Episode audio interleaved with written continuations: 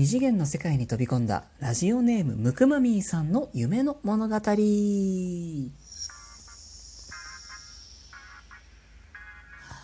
私、駅占い師、駅舎のティモがお送りしております。スーセイジャンクション、リスナーさん参加型企画第3弾、二次元の世界に飛び込んだあなたの夢の物語パート7でございます。いつもお世話になっております。短い期間にもかかわらず、たくさんのエントリーを誠にありがとうございました。今回抽選が叶わなかった皆様申し訳ございません。12月頭ぐらいにまたお知らせがありますので、ぜひチェックしてみてくださいね。さて、このトークでお届けいたしますのは、抽選で7番目のエントリーとなりました、ラジオネームムクマミーさんの夢の物語。飛び込む先の作品は、人魚姫をご指定くださいました。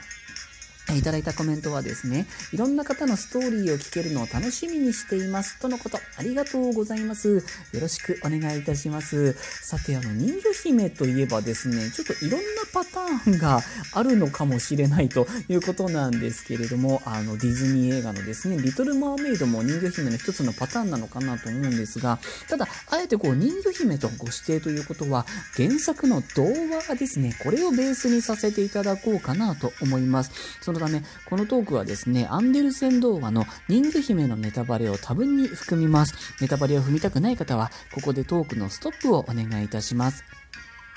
大丈夫ですか？それでは参りましょう。えー、人魚姫ですね。1803、ん？ごめんなさい。1837年に発表されました、デンマークのハンス・クリスチャン・アンデルセン作の童話でございます。人魚の6人姉妹の末っ子のお姫様、この子が主人公ですね。えー、15歳の誕生日に海海の上まで登っていった時に、船の上に乗っていた美しい人間の王子様に一目惚れをしてしまいます。くしくもその晩、王子様が乗っていた船が難破してしまいまして、王子様は海に放り出されて意識を失ってしまいます。それを助けたのが人魚姫です。それ以来、こう人間というものに強い興味を持ってしまった人魚姫は、とうとう海の魔女のもとを訪れまして、美しい声と引き換えに、尻尾を人間の足に変える飲み薬を手に入れます。そうした代償を払いながら、今度は人間として王子様と再び近づくも、てんてんてんというストーリーでございます。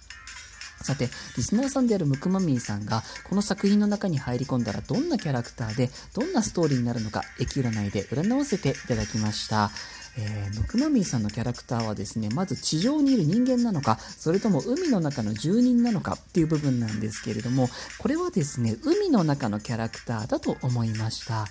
えー、女性の人魚で、年代がですね、この原作童話のお話からすると、はるか昔のキャラクターだと思います。えー、ディズニー映画のアリエルは赤い髪の毛なんですけれども、ムクマミーさんのキャラクターは白か銀色の髪型、髪色をしているんじゃないないかなと思います。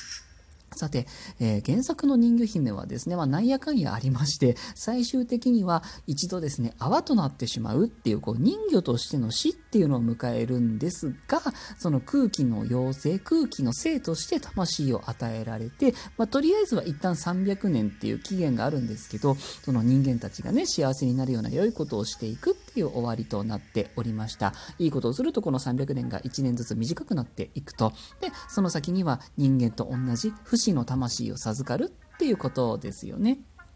このムクマミーさんのキャラクターですね、原作のこういう人魚姫のお話の時点で、不死の魂を獲得した元人魚なのだそうですね。つまりですね、こう、300年以上前ですよね、この原作人魚姫と同じようなことを考えたということなんですね。ただし、原作人魚姫と違うのは、その地上の人間に恋をしたわけではない。っていうことなんですね。おそらくなんですが、恋をした相手は原作人魚姫のお父さんにあたる人、つまり人魚の王様にあたる人、この人に恋をしてしまったと。ただし、まあ相手は王様で、当時はね、お妃さんもいたかもしれませんので、まあいわゆるちょっと叶わぬ夢を抱いてしまったのかもしれませんね。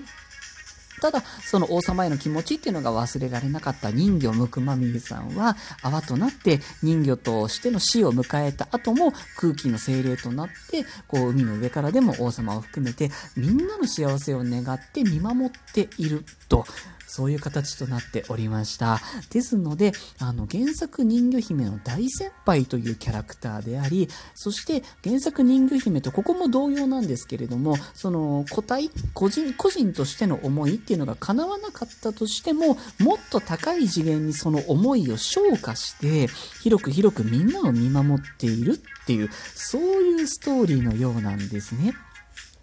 もしもの夢の物語いかがでしたか？楽しんでいただけましたら幸いでございます。引き続きですね、残りの方も見させていただきますので、のんびりとお待ちくださいませ。リスナーさん参加型企画、次は12月頭に新しいお知らせがある予定です。ぜひチェックしてみてくださいませ。皆様、いつもお聞きになってくださって、フォローやリアクション、時にはギフトまで本当にありがとうございます。また更新をいたします。ぜひ遊びにいらしてくださいませ。それでは、今日はこの辺りで、失礼いたします。